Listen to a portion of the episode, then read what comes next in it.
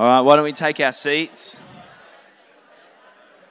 It's awesome being able to have a chat, catch up, meet new people, see everyone's babies.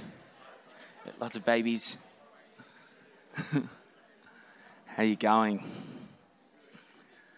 Now, Tim, Tim uh, used a certain verbal phrase that I'm going to adopt. Uh, he said, John's going to have a crack. That's exactly what I'm doing today. I'm going to have a crack. It's my first sermon preaching at church, at any church, apart, apart from like youth group and stuff, but I'm so excited. When Tim asked me, I was so pumped. Uh, thank you so much for the opportunity. And um, yeah, as, as Tim read out, we're talking about blindness today. So, um, this is the human eye, right? Only fair to start with blindness by exploring the eye, right? In the eye, we have seven, uh, uh sorry, 107 million light and color sensitive cells. These things help us to see in the dark and discern certain details. It's a lot of, a lot of cells, right? Uh, two million working parts in an eye. Two million working parts. 30, these eyes can receive 36,000 pieces of information in one hour on average. We receive that much information in a single hour in your eyes. These are brilliant creations, right? This is complex. This is amazing. No wonder so many people in this room chose to be doctors. And the, the human anatomy is incredible, right? This is the brain. The human, this is the thing that we love, isn't it? This is the one that we say separates us from the animal kingdom, is the human brain, right?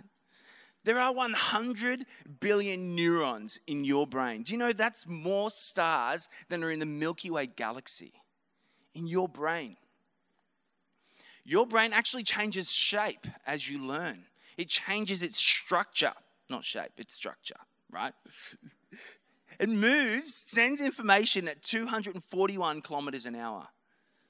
I'm sure they would win that race if they were driving the car, right? And the brains are incredible as well. But here's the thing your brain, my brain, your eyes, my eyes are utterly helpless without Christ. Because the one problem we all have that our brains and our eyes will never solve is that virus, sin. Right? We're utterly helpless. Sin without Christ leaves us spiritually void and spiritually blind to the light. Let's pray. Jesus, I pray for these guys. I pray for this word. I pray that um, you would open our hearts and open our minds and open our eyes, Father, so that we can see, hear, and understand what you want to bring us today. In Jesus' precious name, amen. Amen. So, so far, um, we've been looking through John and Jesus has been kind of displaying his divine identity through Jewish traditions and ceremonies. He's hijacked the Sabbath, right? When he told the lame man, lame man pardon me, to pick up his uh, mat and walk in chapter 5. And there's a lot of uh, mirrors between this chapter in chapter 5 and our passage. You've got the pool, right? You've got the Sabbath, and you've got an interrogation. Jesus seems to love this little pattern that he's developing and demonstrating who he is. He's also fed the 5,000, exceeding the miracle of the manna, right? The miracle of the manna from heaven during Passover. He's framed his claims in these ceremonies of light and water, demonstrating chapter 7 and 8 that he's both the living water and the light of the world. And these elements, light, water, bread, they're the essentials, aren't they, to eternal, uh, sorry, essentials to our sustaining our physiological life but Jesus is going to demonstrate today in this passage, and he's demonstrating in all of these passages, that he is the source of sustenance to sustaining our eternal life. Last week, Jesus showed us uh, his heavenly origins when he said, Before Abraham was, I am, indicating that he was there at creation. He's telling us that, hey, I'm God. I'm the King of Kings. I'm the Lord of Lords. I'm the Alpha and I'm the Omega. I'm the beginning and I'm the end. I'm, this, I'm the one who was and is and is to come. And today we've got the is and is to come bit, right? He's shown us that He was. And today we're going to look at the way that He is and is to come. But there's only one problem it's on my next slide blindness. The problem is blindness, okay? All right, and I'm going to show you that in three points. Firstly, I'm going to tell you that we're all born blind. We're all blind from birth. Secondly, man, it's only Jesus who can open your eyes, nothing else. And that gives all the glory to Him. And thirdly, that Jesus opening our eyes, it's every day. It's not a one off event, right? He doesn't just open your eyes and you don't need Him anymore. We rely and depend on Him every day to open our eyes.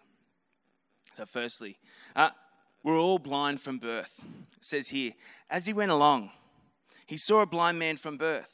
His disciples asked him, Rabbi, who sinned, this man or his parents that he was born blind? And Jesus says, No, no, neither of these guys sinned, right? Uh, this happened so that God's the glory of God could be displayed in him. As long as it's day, we must do the works of him who sent me. Night is coming and no one can work. I, while I am in the world, I am the light of the world. This guy was blind from birth, right? Uh, he was, that meant that his entire existence left him as a beggar, completely dependent on others and their welfare, sorry, their, their wealth for his welfare. Um, he had no social status to uphold. Uh, this guy had no material things to, to which he could cling. I mean, a rock for this guy is exactly the same as a gold nugget. It makes no difference. He can't see, he's blind, and he depends on everyone around him to maintain his existence, begging in the street. He's literally living in darkness. But Jesus is going to be parabolically referring to our state in this passage of spiritual blindness without his work in us. Jesus is going to use this man to illustrate a wonderful point that when we live in darkness without the light of the world, we can't see. We're born blind. Now, the Pharisees the Pharisees were spiritually blind. Um, and we see that uh, in Jesus' scathing comments at the end of this passage. He says, For judgment I have come into this world, so that the blind will see, and those who see will become blind. Some Pharisees who were with him heard him say this and asked, what? Are, we blind too? You know, I, every time I think of a Pharisee, I kind of want to wobble my head, right? I'm a Pharisee, right? Uh, are we blind too? Right? Um, and Jesus says, if you are blind, then you'd not be guilty of sin. But it's because you claim you can see that your guilt remains. And Jesus accuses them and other parts of the Gospels of being spiritually blind as well. And these, remember, these guys are the Pharisees. These guys are the teachers of the law. They're the experts in all things Torah, right? Uh, you can't question whether these guys have read the Torah and they teach the Torah. This is literally the thing that they hold themselves at such high levels and uh, high status on, on the basis of their knowledge of the Torah. But here, I love what Jesus says. On, he says it all the time to the Pharisees. He says, Haven't you read in, in Matthew uh, 12 3? Haven't you read what David did when he and his companions were hungry? In 13, uh, Matthew 19 4, he says, Haven't you read? I mean, gosh, imagine telling the asking the Pharisees if they've read the Torah, if they've read the Bible, right? He replied at the beginning, uh, the Creator made male and female. And then in 22 31, he says, but, at the, but about the resurrection of the dead, have you not read what God said to you? See, Jesus isn't saying that they haven't read the Torah. He's not saying you haven't actually read the Torah. He's saying, you know what? You're seeing, but you're not discovering, right? You're reading, but you're not understanding. You're hearing, but you're not listening. I'm right in front of you, and you don't even see me. right? Uh, but here's the thing we can't just point our fingers at the Pharisees. You and I, we were blind once too, right? Before Christ. Let's read this passage. It says, As for you who were dead in your transgressions, this is Ephesians 2 1 to 3, and sins, in which you used to live when you followed the ways of this world and of the ruler of the kingdom of the air and the spirit who is now at work in those who are disobedient. All of us also lived among them once, right? At one time, gratifying and the cravings of our flesh and following its desires and thoughts. Listen to this. Like the rest, we were by nature deserving of wrath. It's in our nature. This is part of the human condition, right? And it's important that our hearts are ready to confess the fact that we are born blind. It's important that your heart is ready to be uh, to, to, to uh, confess that you're, you're blind. Um, as such, it's valuable to trace the attitudes of the Pharisees and then the attitudes of the blind man. Let's have a look at the blind man. The blind man is just completely free to, to confess, and, and his heart is completely open to say, hey, you know what? I don't know. That's the last words that Tim read to us when he read the passage out. I don't know, said the blind man, right? Um, the Pharisees ask him, you know, who healed you? Why did he heal you? And the, the blind man's going, I don't know. Why do you keep asking me? Do you want to be his disciple as well? I love that. That little bit of toot in there as well, right? Um, see, the, the blind man, uh, this, this openness in his heart, that, that allowed him to, be, to have his eyes spiritually opened. Right? Jesus was able to demonstrate that his openness, the, the, the gentleness and the warmth and softness of his heart to Christ was, was uh, in such a state that Jesus could open his spiritual eyes. Compare that then to the Pharisees. The Pharisees balanced that with three bold claims as if they know better than Jesus. I mean, I don't know. I, I, mean, surely hindsight, these guys must be looking back at themselves at these statements and thinking, what a fool, right? They said, This man is not from God. That's what they said about Jesus. This man is not from God. These guys are supposed to be the spiritual leaders. They're saying that they can see already. We know, we can see. Hey, this guy's not from God. Jesus is not from God. This is what they're saying, right? He, he does not keep the Sabbath. And they summon the blind man and say, Give glory to God. What a, what a contrast to Jesus saying that this blind man will be giving glory to God through this miracle, right? Give glory to God by telling the truth. We know this man is a sinner. And he's literally the only man who's not a sinner, right? it's, it's literally his sinlessness that makes him a valid sacrifice for my sin and for yours, right? Uh, we know that God spoke to Moses, but as for this fellow, we don't even know where he comes from. That's about the only confession I could find in here, but it's both a, a statement about Jesus and then uh, by backing it up by their own ignorance. And Jesus shows them, actually, guys, you're ignorant and you're blind. And that's going to be your demise. He says in verse 41, like we read before, now that you claim that you can see, your guilt remains. All right. Did you know currently there are 40.3 million victims of human trafficking in the world? There are more slaves today than the entire time period of the transatlantic slave trade. More slaves on earth today than that time. If you're interested in researching some of this stuff, there's a great uh, organization called Stop the Traffic that I follow, and you can support them as well. Now, most of those who are in slavery today are enslaved through bonded labor. Uh, bonded labor is basically uh, where a member of your family is in debt okay, to the person to whom you'll be enslaved right? And the, the family, the whole family is enslaved to these people uh, to pay off the debt. And the problem is that it's actually a trap. The debt just keeps getting bigger, insurmountable, unable to pay. They'll change the amount at the drop of a hat, and they stay enslaved to the family.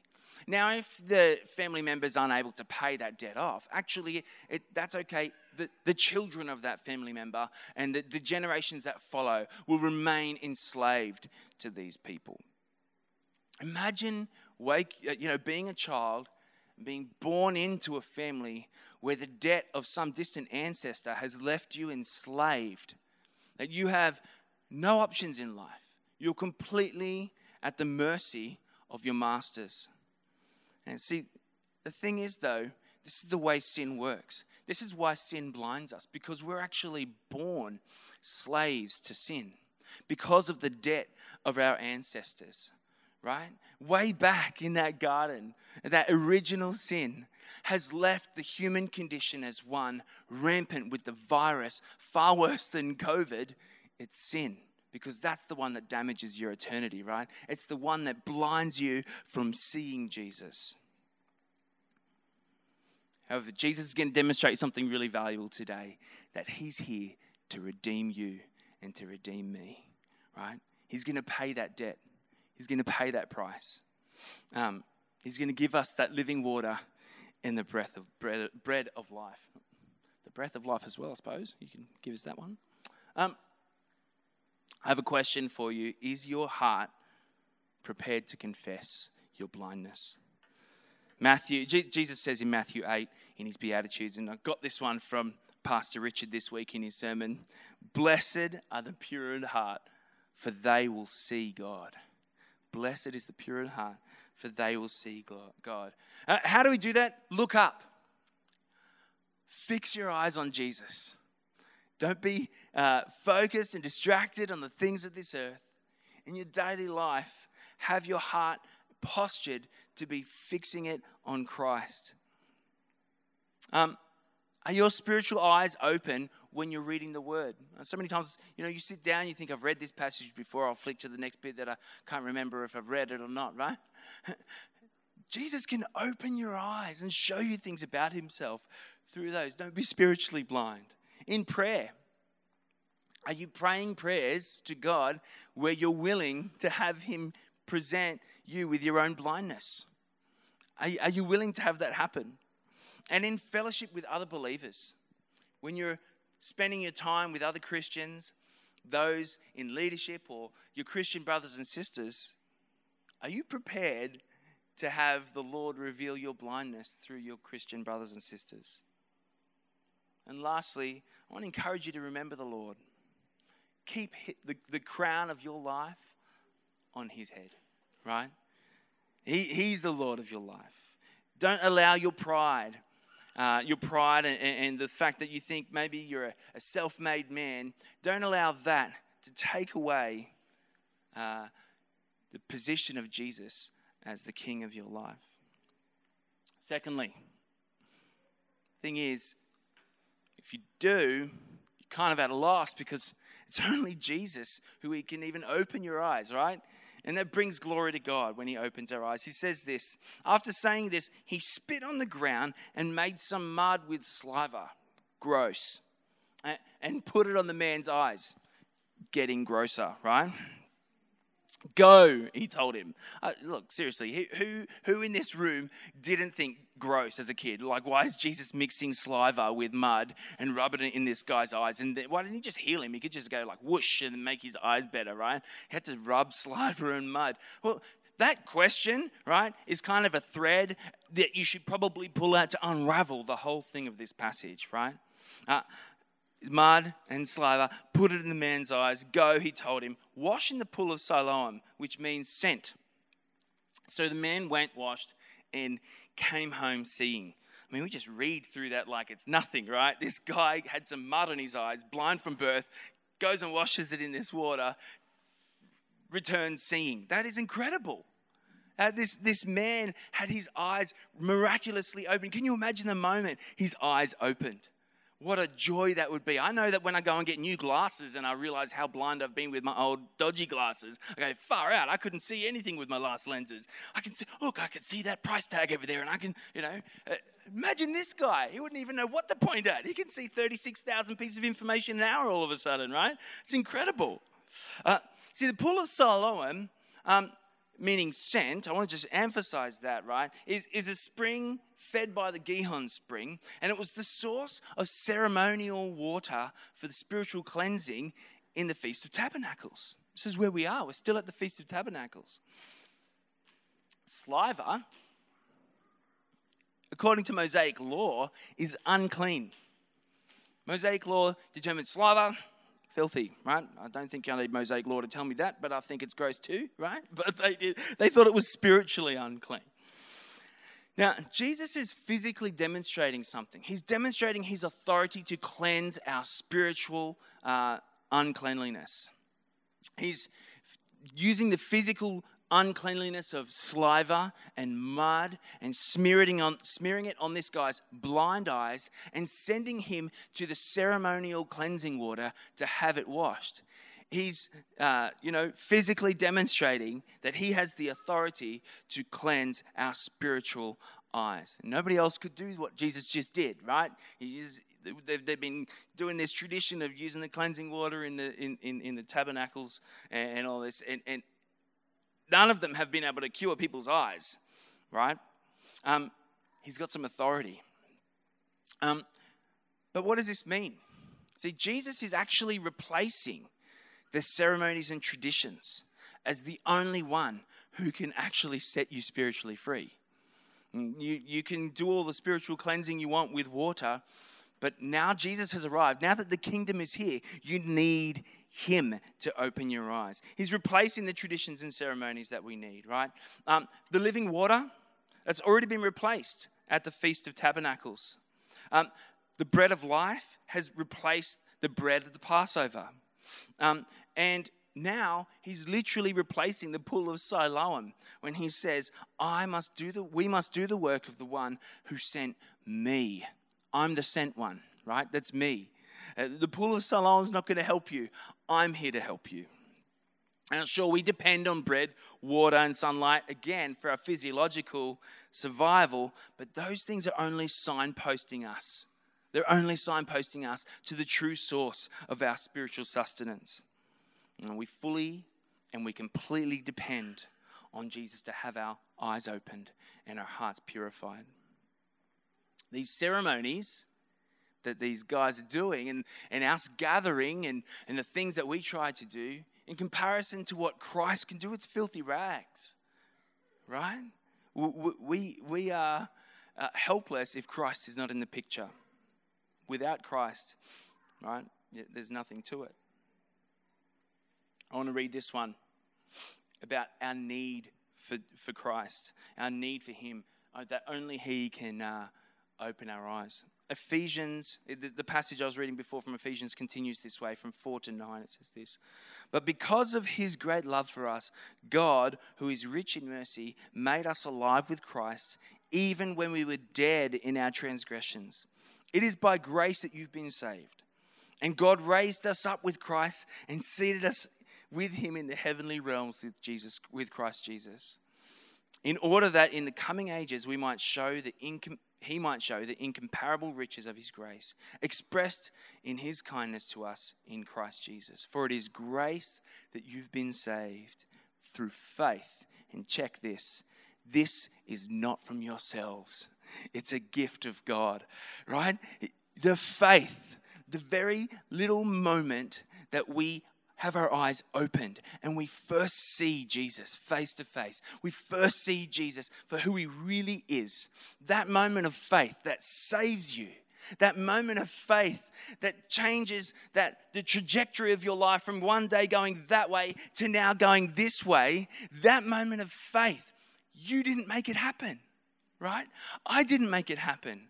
But man, I thank God that the Holy Spirit made it happen in my heart, right? And I completely and I utterly depend on Jesus to open my eyes that way. Uh, it's only the faith that He gives me that's ever going to save me. I can't muster it up. I can't sit down and, you know, I can't get it to happen. I'm just going to end up having some pain, right? Not by works. No one can boast. No one can boast. Now, the blind man said, to, uh, said yes, pardon me, to Jesus for his physical healing. Uh, completely open to the spiritual healing that Jesus had to offer. But the Pharisees, they said no. Why? I reckon it's because they think they've got it sorted enough, right? They think they know it all already. Uh, see, the question I'm always asking is why didn't Jesus just heal the Pharisees? Why didn't he open their eyes too? That solves the whole conflict, doesn't it? Right? The Pharisees are giving this blind man a hard time. Why doesn't Jesus go, zap, zap, zap, zap, now you all understand, right? I mean, the guy created heaven and earth, right? And He created the galaxy, he created the Milky Way and all the stars and then matched it to say the same amount of little bits in your eyes, right? Uh, Jesus could have healed them, but why didn't he? Why didn't Jesus heal the blind, heal the Pharisees? Well, they've got all the evidence already. Uh, the Gospel of John's literally known and, and called uh, the, the book of signs. They've got all the signs. Jesus is literally performing miracle after miracle after miracle, and they're still not convinced.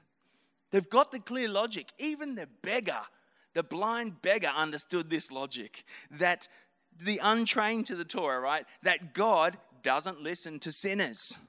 and thus, the miracle of healing a man's blind eyes, it can't be ignored. I mean, that's basic logic, right? If I see a man heal someone's eyes in front of me, I'm going to pay attention to that guy. Right? But the worst part is that they claim that they can see. They claim they've already got it. I don't need it, I've already got it. And so they remain blind and their guilt remains as we saw in verse 41. All right. Um, I love my new full drive. It's not Jesus. It's okay. I'm not, I'm not comparing it to Jesus, but I do like it, okay? Because it gets me to some good fishing spots. And uh, one day I had a mate, Mitch, from work who said, Oh, look, let, listen, in Urunga there's this great spot. You should go there. You just got to take this little dirt track to get to this great fishing spot. If you launch, there's awesome flatty in that area. And I was after some flatty at the time, and I was like, Sweet, I'll go there at the crack of dawn. I'll go there at 5.30 a.m. at the first light, and I'll be there ready to catch some fish. So I'm driving through my four wheel drive and I get stuck. Right? I am well and truly stuck, like royally stuck. There is no way I can unstick myself from being so stuck. I'm there covered in mud, like head to toe in mud. I've got my little tiny fold out spade that I bought the cheaper one. I wished I didn't buy the cheaper one at that moment, right? I bought the cheap tracks. I don't know why I bought the cheap tracks because they did nothing to help me out of that sticky spot. I'm digging and there's mud flying everywhere, and I've got the tracks under the tires of my car, and they're shoved on. I've got the, the diff lock on and I've got them on all in high gear. And I'm like, yeah, I know what I'm doing. I'm not going anywhere, right? I wasn't moving. I might as well have been in a, uh, don't even know, in, in mud, right? I was stuck, okay? So I had to do something and it's the crack of dawn. It's like 5.30 a.m. and I'm, wa- I'm walking, I'm standing, so I'm looking at my car and I see at the bank of the river – Oh, that's how close I am, by the way. I'm looking at the river and uh, I can see these guys are camping. But it was scary camping, can I just say? I, am by myself. It's first light. I walk up and there are, the, you might call them tents, right? And, and there were beer cans, I reckon like 50 beer cans open, laid all over the campsite. And there was a guy who'd gotten up to relieve himself. And I was kind of waiting, you know, awkwardly, like I want to talk to this guy, but I've got to wait till he's finished and uh, I wait till he's done, and then I'm, I'm petrified. I mean, this guy seems rough as. I, I'm, I can not be judgy, but he seems really rough at this point, right? He's obviously groggy and a little hungover from whatever's happened. And, and I've asked him for his help, and he's kind of giving me this kind of grumble, like, I'll help you, yeah. It was the most profane offer for help I've ever heard in my life, right? It was so full of profanity. It was a, every, the whole conversation was profane. But the guy helped me. He, he was crack of dawn. The guy's just woken up. He's hungover. He's not very comfortable. You know what? He backed his ute up, got out his strap thing. It was wasn't wasn't a winch, whatever it was. He had something, right? And and got me out of the mud. He got me out. Right? Do you know what? We actually had a really great chat about fishing, this guy and I. And the other guys there, we chatted for ages about fishing and so on. And they were like, oh, yeah, you know, I couldn't give them anything. I didn't have anything with me because, again, I was just there to go fishing, right? Um, and I left and I thought, I cannot claim any kudos for getting out of that mud today. I completely and utterly depended on those blokes on the side of the river hungover to help me get out of that water, out of that mud, right? Uh, I tried to make a little Psalms reference there, right? Uh, I did nothing to get myself out of that horrible pit, the miry clay, to set my wheels upon a rock and establish my goings. Jesus does that for us, right? Jesus, we need him to get us out of the sticky mud. We need him to open our eyes. That's Jesus. It's only Jesus. Nothing else will set you free indeed, as we read in last week's message. Right? He says, when the, the Son sets free, whom, the Son sets free, he is free indeed, right? It's only Jesus. The Prince of Peace and the Master of this universe is the only one who can open your eyes. Jesus chose the blind man because he saw the softness of his heart, not because of his disability. The healing of his physical blindness was just a foreshadowing of his role as the light of the earth. I want to ask you do you see Jesus? Have you seen Jesus? Has he opened your eyes? Because uh, I can tell you now, when your eyes are shut, it makes it very hard for the light to penetrate, right? Have you seen Jesus? I want to tell that you're invited to see Jesus. And Jesus gave this great parable of the banquet where he sent out a bunch of invitations. The master sent a bunch of invitations to his son's wedding, and nobody wanted them. So he sends invitations out to anyone who'll receive them. And he ends with this statement he says, Many are invited, but few are chosen. And you know, the problem is, is our shut eyes and our shut hearts. It's all about a heart that will worship in spirit and in truth. Lastly, Jesus opening our eyes, it's ongoing. We need him to open our eyes every day. Um, Jesus heard that they'd thrown a man out and when he found him, he said, Do you believe in the Son of Man? Who's he, sir? The man asked. Again, completely open to knowing who is he, right? Tell me so that I may believe. And Jesus said, you you now see him. In fact, he's the one speaking to you. Uh, and the man said, Lord, I believe. And he worshipped him. See, the, the, the, the man's already had his eyes open once. Now the blind man is allowing Jesus to open his eyes a second time. Right? Jesus returns to the blind man. He's just been slammed by the Pharisees and he's been kicked out of the gog, right? And at this point, we discover the real reason why Jesus heals this blind man. It's not just to make him see the light of day, but it's to make him see Jesus' face. He wants him to see the Son of Man. When he calls himself the Son of Man, he's making three claims. Um, firstly, he's saying that the Son, I'm the Son of Man. He's saying I'm God in human form. Uh, that coupled with the miracle, okay, can only mean one thing: that he's God, right? And what's the man's response? It's worship. His heart is completely ready to believe. His heart is completely ready to have his eyes open. And Jesus is able to emphasize through his, the statement of being Son of Man that his work is here on earth, it's the cross. And he's also there to establish that he's the fulfillment of the prophecy in Daniel 7, which I won't go into too much, but. Uh, prophesied that the Son of Man will be raised up and be given dominion and eternal kingdom. He'll approach in the clouds of heaven and all of this. It's there if you want to see it. And those are the bits that I'm talking about. Um, looks like a human, he's heavenly, and he has an everlasting kingdom. And the Jews, they're waiting for the Messiah to come in some kind of military coup to overthrow the Roman oppressors, right? And Jesus is not offering that. He's offering an eternal kingdom. Jesus is here as the arrival of the kingdom.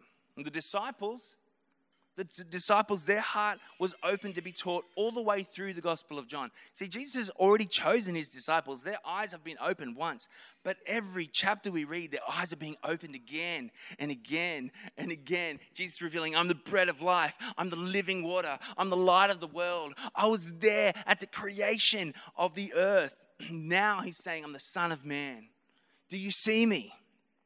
Do you see the Son of Man? Um,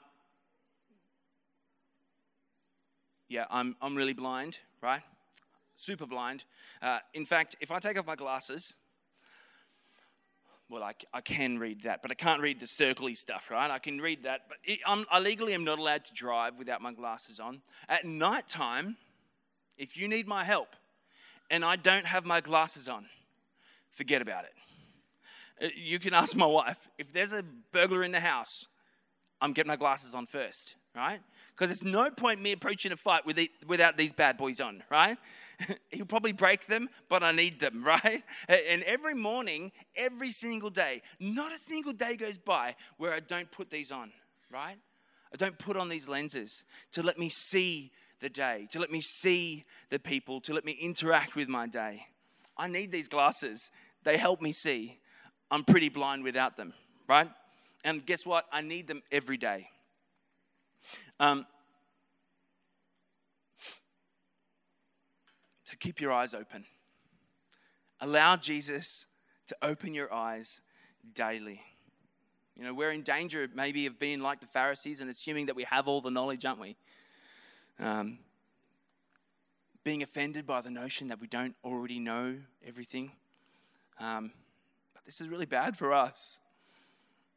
Um, and sometimes we say, My eyes have already been opened. I know, Jesus. It's all good. You, you know, you're preaching to the choir. That's the line, isn't it? You're preaching to the choir, man. That's, that says, My eyes are already open, dude. Right? but are your eyes still fixed on Jesus? Or are they growing weary? Have your eyes grown weary? Uh, have they started looking elsewhere for satisfaction in your own kingdom? Maybe the things around you or material possessions. Are your eyes still yearning for God to ignite a new fire for His word in your heart? Are you open to allowing Him to refine and open your eyes to see Him more clearly and be able to respond to His Spirit? Um, are you willing to let Him show you and help you recognize where He needs to work in your heart? When you spend time in the Word, when you're seeking clarity, when you're seeking truth, are you seeking truth about His ways? You need Him, right, to open your eyes every day. See, the, uh, the Pharisees' eyes, this whole passage, were focused on the Sabbath, right? Jesus already sorted the Sabbath out for them. They're focusing on the Sabbath when Jesus, the King of Kings, the Lord of Lords, is right there in front of them. The Savior, the Messiah, the, the promised one, is right there, and they're worried about the Sabbath. Keep your eyes fixed on Jesus. Remain open to Him revealing Himself to you and, and to me, right? All right. Um, I want to leave you with one last thought, and that is that light cannot penetrate closed eyes. I'll read you this passage before I pray. 2 Corinthians 4, verse 1 to 6 says, Therefore, since through God's mercy we have this ministry, we do not lose heart. Rather, we have renounced secret and shameful ways. We do not use deception, nor do we distort the word of God. On the contrary, by setting forth the truth plainly, we commend ourselves to everyone's conscience in the sight of God. And even if our gospel is veiled, it's veiled to those who are perishing. The God of this age has blinded the minds of the unbelievers so that they cannot see the light of the gospel that displays the glory of Christ, who is in the image of God.